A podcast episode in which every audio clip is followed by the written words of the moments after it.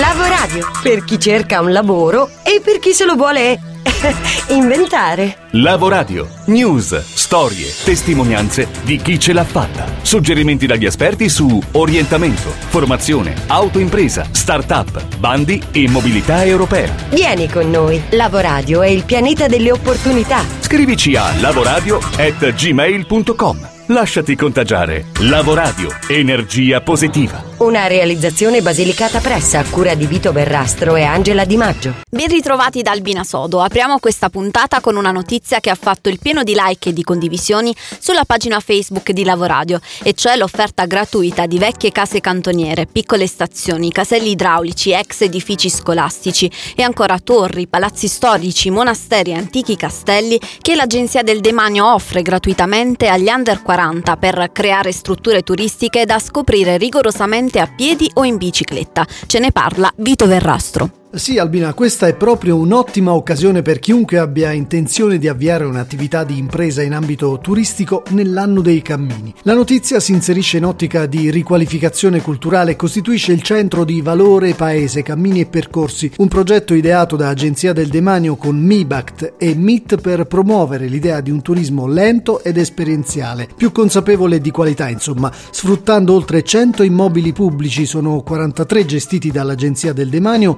50 dagli enti territoriali e 10 da ANAS e sono dislocati lungo gli itinerari storico-religiosi e i percorsi ciclopedonali da nord a sud della nostra Italia. Eh, diversi gli obiettivi, potenziare l'offerta turistico-culturale, migliorare la fruizione pubblica, regolare i flussi turistici, provando a destagionalizzare e a decongestionare le destinazioni sovraffollate. Chi può accedere al progetto? Operatori privati o imprese, cooperative e associazioni composte in prevalenza da giovani under 40. Saranno loro a far cambiare pelle alle strutture situate lungo la via Appia, la via Francigena, ma anche il cammino di Francesco, il cammino di San Benedetto e le ciclovie Vento, Sole e Acqua dell'acquedotto pugliese. I primi bandi di gara verranno pubblicati dal demanio entro l'estate e gli immobili saranno dati in concessione gratuita per 9 più 9 anni o in concessione di valorizzazione, in questo caso fino a 50 anni, per essere trasformati in piccoli hotel, punti ristoro, centri di assistenza assistenza, luoghi per attività ricreative, culturali e di formazione, botteghe artigianali, perfino spa o presidi medici al fine di rispondere alle esigenze di sosta, permanenza, svago e relax di turisti, pellegrini e ciclisti.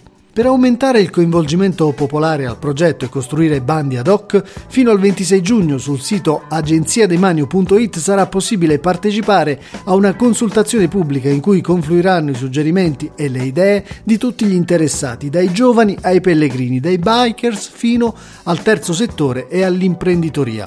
Dopo questa prima sperimentazione il progetto sarà replicato anche nel 2018 e nel 2019, con 100 immobili dati in concessione ogni anno.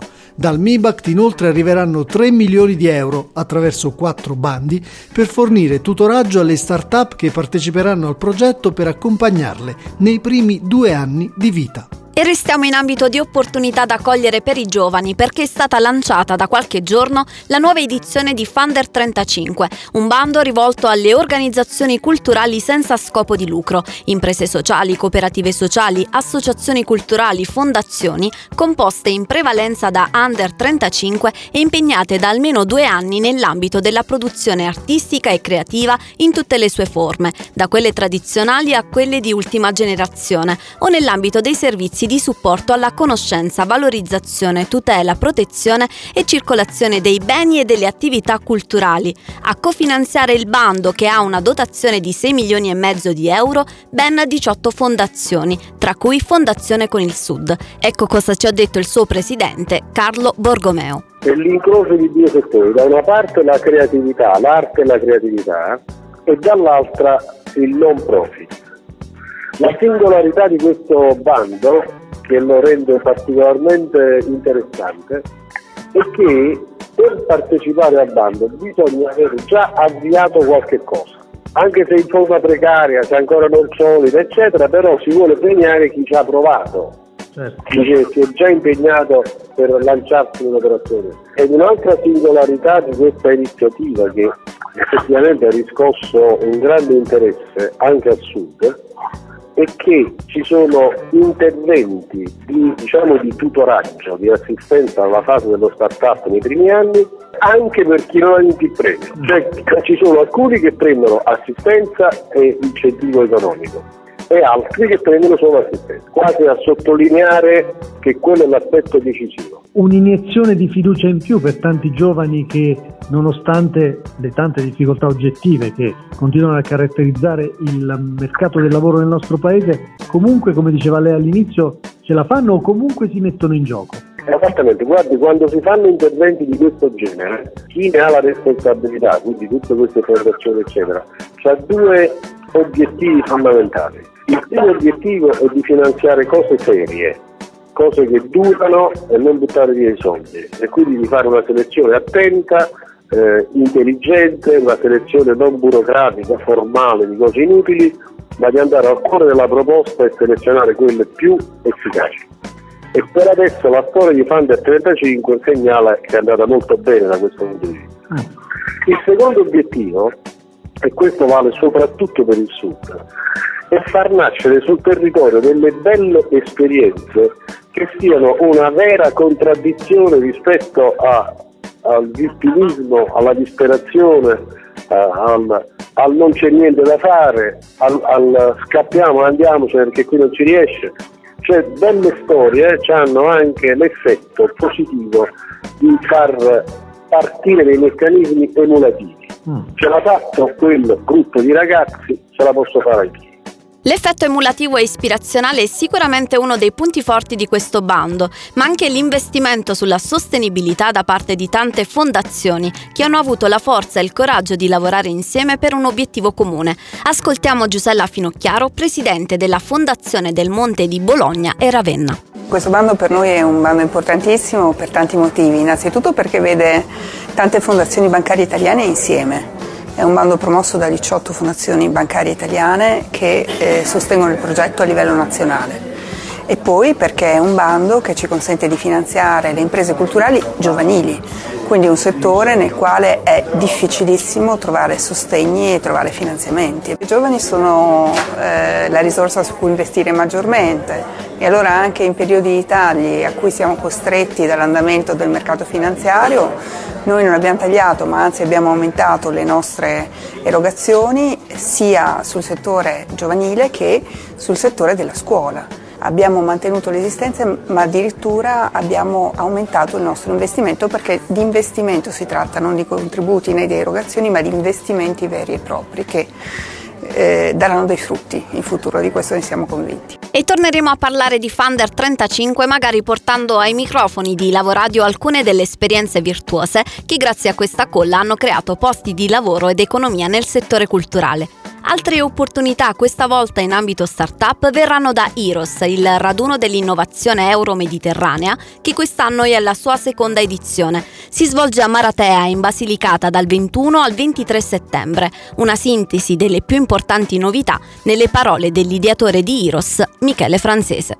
È una competizione per idee innovative per start-up, ma, ma anche per chi ha soltanto un'idea e sta mettendo insieme un team per, per promuoverla eh, è molto semplice partecipare, la condizione è che si, ci si iscriva all'evento Heroes, per cui bisogna andare sul sito goheroes.it e iscriversi all'iniziativa. Che cosa si vince? Si vincono 20.000 euro, 10.000 in soldi e 10.000 in servizi, servizi di alta eh, qualità e soprattutto servizi utili a chi vuole avviare un'impresa. E poi ci, ci saranno moltissimi altri premi eh, che saranno messi a disposizione dai nostri, dai nostri partner.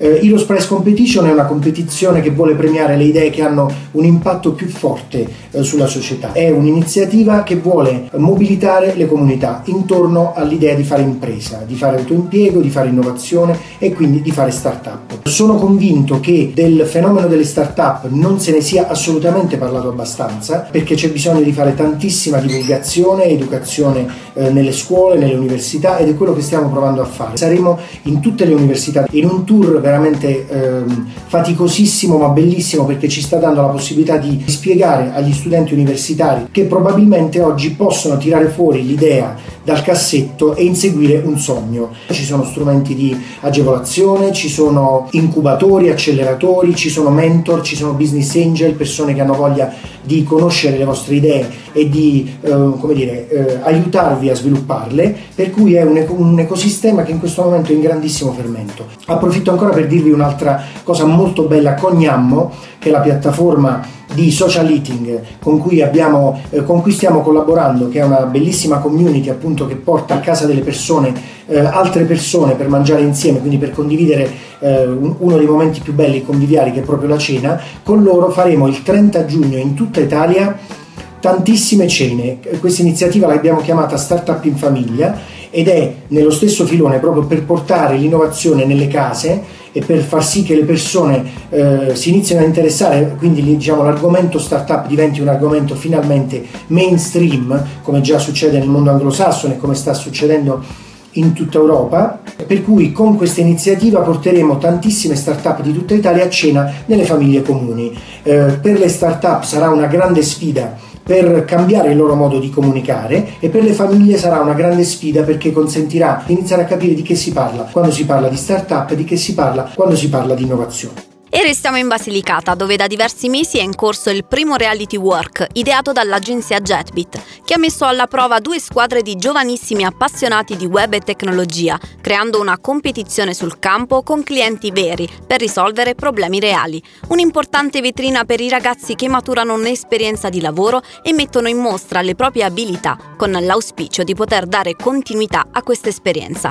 Abbiamo raggiunto gli esponenti di due team, iniziamo da Rossella Marchetti progetto. Siamo entrati nel vivo della, della, competizione, stiamo iniziando a lavorare concretamente a quelli che sono i progetti per, per i nostri clienti e ci stiamo dando da fare. Cosa hai scoperto in termini di conoscenze e competenze durante la tua partecipazione al reality work? Ho acquisito delle conoscenze per quanto riguarda la creazione di siti web, che erano veramente basilari le, le mie precedenti conoscenze, qualcosina in più su, per quanto riguarda gli strumenti di grafica, anche se ero già diciamo, abbastanza ferrata, e, e la comunicazione digitale, ho imparato tanto su quello, sì. Le aspettative alla fine del percorso? Beh, si spera di trovare un lavoro in, per quello che è la nostra passione, quindi per quanto mi riguarda, insomma, la grafica e la comunicazione social e digital c'è stato un riscontro tra ragazzi e clienti, come si sono posti nei vostri confronti e nei confronti di un'iniziativa che fino a questo momento non esisteva? Allora sì, noi ci siamo confrontati fra di noi, anche fra le due squadre, insomma, tra virgolette rivali e i clienti, devo dire, sono stati molto molto positivi e propositivi. Eh, hanno appoggiato appieno quelle che erano le nostre idee, quelle, insomma, quella che era la, la nostra idea di campagna pubblicitaria. Su cosa si basa il progetto? Allora, noi ci stiamo occupando di Pinco e Gold Island, realizzeremo insomma uno shooting fotografico all'interno del negozio, un, un video spot per uh, un evento che si terrà per circa un paio di settimane. Abbiamo, ci occuperemo anche del, dei suoi canali social e quindi la pubblicità per quanto riguarda appunto uh, dei determinati capi all'interno del negozio. Le parole di Alessio Brancucci sempre sul reality work. Ma devo dire che mi ha arricchito sotto diversi punti di vista. Innanzitutto è un'esperienza che ho voluto provare perché mi ha dato delle competenze che io andavo ricercando, migliorandomi anche in alcuni aspetti. Anche il fatto di dover lavorare in, in un team mi ha dato proprio la, la, possibilità di capire se io fossi all'altezza o meno a livello informatico, a livello di marketing strategico. Mi ha dato un bagaglio che eh, è andato a completarsi con eh, il mio percorso di studi che è la laurea in economia. C'è stata competizione tra voi ragazzi? C'è stato un affiatamento da subito, infatti questo mi ha, mi ha anche reso felice, insomma il fatto di dover misurarci eh, tra noi, mettendo in pratica quello che sappiamo, eh, confrontandoci, diciamo che siamo riusciti a trovare una certa eh, sinergia, una certa sincronia, tant'è vero che il progetto sta andando a gonfie Qual è il tuo cliente e su cosa si concentrerà il progetto finale del tuo team? Allora, il nostro cliente è Lucana Salumi, ci ha chiesto praticamente di eh, rendere eh, più noto un loro prodotto che è la Lucanica di Picerno, quindi brandizzarlo, renderlo più conosciuto, ampliando il range di, di clienti, coinvolgendo anche mm, il lato giovanile delle persone, riuscendo a togliere quel dualismo che è con la Lucanica che è un, sempre una salsiccia però milanese, cercare di affermare le radici di questo prodotto. Prospettive future? La possibilità di riuscire a, ad ottenere qualcosa a livello lavorativo c'è ovviamente, però siamo tanti, siamo tutti bravi, eh, ci diamo filo da torcere. Due giovani dunque che si sono messi in gioco e che hanno dimostrato con entusiasmo e talento che ce la si può fare. Dai che ce la facciamo è il titolo del libro di Gianluca Spadoni, uno dei trainer più preparati e apprezzati nel panorama formativo italiano.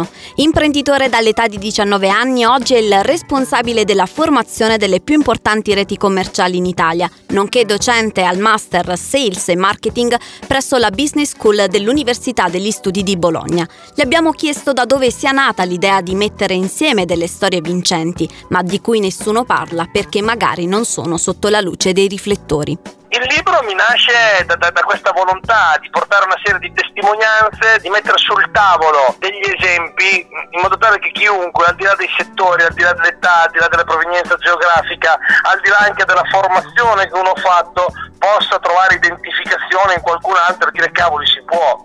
Pensa che il primo capitolo è, è la storia di una persona che perde il lavoro a 54 anni e, e fa attività manuali e quindi si trova pienamente spiazzato. Io so molto bene che c'è una fetta di paese che vive questa situazione, quella di non saper da dove ripartire, di, di rendersi conto che magari è vecchio, impreparato, ma dall'altra parte non sa con chi interfacciarsi per andare a prendere le armi e gli strumenti che servono. E la storia di Felice, così si chiama il personaggio, è, una storia bella perché Felice accetta di farsi guidare da me che gli dico guarda fai una cosa, tu sei una persona in gamba, tu vali, il problema è che gli altri non lo sanno. Fai quello che ha fatto mio nonno quando negli anni 40 andava a fare l'apprendista, vai a lavorare una settimana, due settimane gratuitamente, ma non perché il lavoro non abbia valore, ma perché sei tu il primo che dà fiducia, sei tu il primo che ha voglia di dimostrare che, che vali, non temere se lavorerai una settimana gratis non succede nulla, è un ottimo investimento nel dimostrare che sei una persona di valore prima ancora che un professionista di valore. E felice trova lavoro, si ricolloca, e ovviamente mi è grato per tutta la vita e credo che questo sia un messaggio forte da lanciare. Dobbiamo ripartire da essere noi a fare il primo passo. So benissimo che servirebbero le grandi opere, che servirebbe una ripartenza del paese, le grandi riforme economiche, la storia economica lo dimostra ma nel frattempo che auspichiamo e ci auguriamo tutti che questo avvenga è necessario che ognuno di noi dia una propria reazione personale, che tiri fuori il meglio di sé, che passi da una fase paralizzata e disfattista a una fase in cui prova, tenta, cerca e provare, tentare, cercare oggi non significa mandare i curriculum. Vi ricordiamo che su soundcloud.com slash lavoradio potete riascoltare tutte le nostre puntate. Per contattare la redazione scrivete al lavoradio-gmail.com e inoltre per rimanere sempre aggiornati sul cambiamento del mondo del lavoro cliccate mi piace sulla pagina Facebook e seguite l'account Twitter di Lavoradio. L'aforisma con cui vi salutiamo questa settimana è di Seneca. La fortuna non esiste, esiste il momento in cui il talento incontra l'opportunità. Lavoradio, per chi cerca un lavoro e per chi se lo vuole inventare.